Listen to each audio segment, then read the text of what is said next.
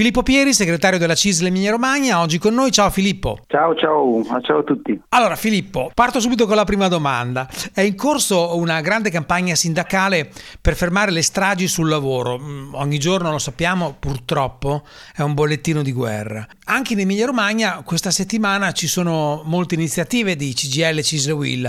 Ci vuoi raccontare un po' di cosa si tratta? Sì, si tratta di una mobilitazione che abbiamo così promosso unitariamente come CGL e CISL Will in tutta Italia, in tutti i territori e in tutti i luoghi di lavoro. Veniamo da due settimane di mobilitazione con assemblee in tanti posti di lavoro sul tema appunto della salute e sicurezza, eh, assemblee fatte anche in luoghi simbolici come cantieri eh, edili, come fabbriche del settore metalmeccanico, come eh, anche aziende del pubblico, anche realtà del pubblico impiego, eh, proprio per significare la nostra attenzione al tema della salute e sicurezza, eh, perché chiariamo che mh, appunto eh, di, di, di, riportare al centro il dibattito e l'attenzione rispetto a questo tema. E proprio oggi, questa settimana si conclude, anche se poi in realtà la mobilitazione continua, con una grande iniziativa a Roma, un presidio davanti al Parlamento che proprio in questo questi minuti si sta, si sta chiudendo. Quindi è una mobilitazione veramente per riportare questo tema, il tema della salute e sicurezza al centro dell'attenzione. Filippo, l'hai detto tu, insomma, tema della salute e della sicurezza è un tema centrale, soprattutto è un tema centrale anche nel mondo del lavoro della musica. Eh, mm. Ci sono state profonde trasformazioni eh, nel mondo del lavoro. Ti faccio una domanda da un milione di dollari. Secondo te eh, il modo di fare prevenzione, hai riuscito a cogliere queste trasformazioni oppure no? Eh, diciamo che hai ragione, le trasformazioni nel mondo del lavoro sono state tante e devo dire che anche la fase della pandemia che abbiamo vissuto nel 2020, che stiamo ancora in parte vivendo in questa prima parte del 2021 non hanno fatto altro che accelerare questi fenomeni di trasformazione. Siamo di fronte a un mondo del lavoro che è sempre più frammentato e anche purtroppo frantumato in alcuni casi ha fatto emergere soprattutto l'elemento pandemico alcune debolezze e alcune situazioni che già erano presenti anche prima. E quindi da questo punto di vista, a maggior ragione, il tema della prevenzione e del contrasto agli infortuni e agli incidenti sul lavoro deve assumere anche nuove, nuove modalità. Importante sicuramente il tema della formazione sì. eh, per poter ovviamente eh, informare, formare tutti gli attori che sono nei luoghi di lavoro, i dipendenti in particolar modo, ma anche i titolari che molte volte sono fianco a fianco con, uh, con i dipendenti stessi. E poi c'è un problema della rappresentanza. Negli, nei luoghi di lavoro più strutturati e ci sono dei rappresentanti dei lavoratori, quindi quelli che lavorano in quei luoghi lì, che si occupano nello specifico di salute e sicurezza. Purtroppo questo non avviene in tutti i luoghi di lavoro, soprattutto in quelli più piccoli o quelli meno strutturati questa rappresentanza non c'è. Quindi noi chiediamo anche che ci sia una rappresentanza in tutti i luoghi di lavoro, perché i rischi degli infortuni e degli incidenti, come hanno dimostrato anche purtroppo i tragici fatti di questi giorni, ci sono in tutti i luoghi di lavoro. Quindi è bene che formazione e rappresentanza sia strutturata in ogni posto dove le persone eh, lavorano.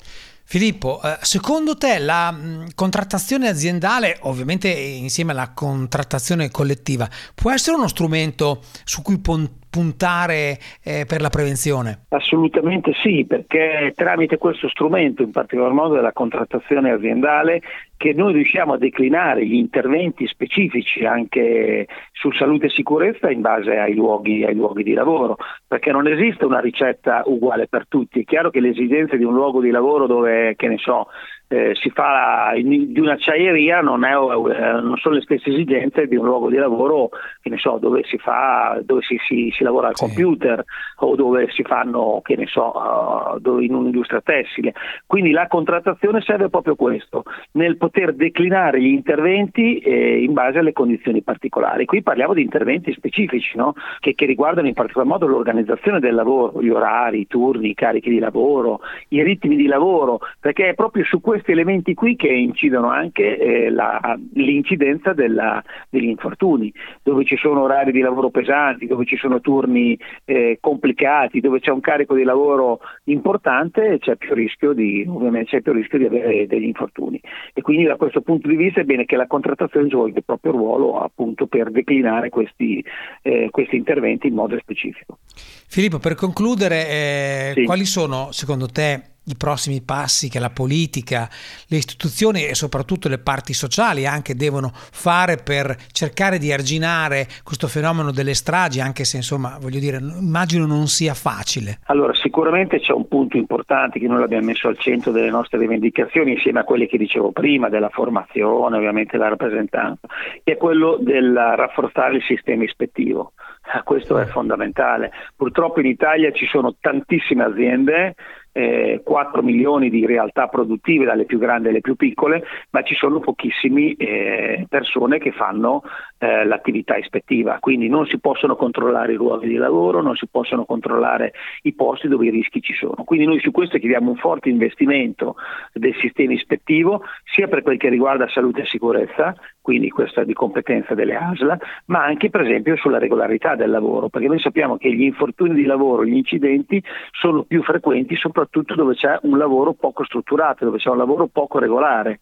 Quindi da questo punto di vista eh, questo è uno dei primi punti. E poi un altro elemento importante che chiediamo alla politica è quello di qualificare le imprese, con un modello che noi chiamiamo patente a punti, è un po' come funziona la patente di ognuno di noi. No? Sì. Noi sappiamo quando abbiamo la patente che se commettiamo un'infrazione o delle volte procuriamo noi un incidente, cose del genere, ci vengono tolti dei punti dalla patente e magari a rischio addirittura se le cose sono gravi ci può essere anche ritirata la patente. E qui la stessa cosa, se ci sono delle imprese che non si comportano bene o che hanno delle responsabilità approvate su degli infortuni, deve, gli deve essere tolta la patente di lavorare e di, di mettere ancora a rischio ulteriori lavoratori. E poi un altro elemento, ed è l'ultimo e chiudo, una questione importante. Noi chiediamo che il tema della salute e sicurezza venga portato anche nelle scuole, che venga trattato negli istituti superiori di tutti gli ordini di grado, quindi anche, anche diciamo delle, dei licei stessi, dove poter appunto aumentare la cultura dei giovani che poi dopo diventeranno lavoratrici e lavoratori. Quindi parlare di salute e sicurezza fin dai momenti in cui i nostri ragazzi frequentano le nostre scuole. Filippo, mi sembrano tre punti veramente fondamentali. Io sposo anche l'ultimo che è molto bello, la divulgazione nelle scuole è fondamentale. Creare nelle nuove generazioni questa sensibilità credo che sia fondamentale. Esatto. Filippo, io ti ringrazio tantissimo e buon lavoro. Ok, grazie a voi, a presto.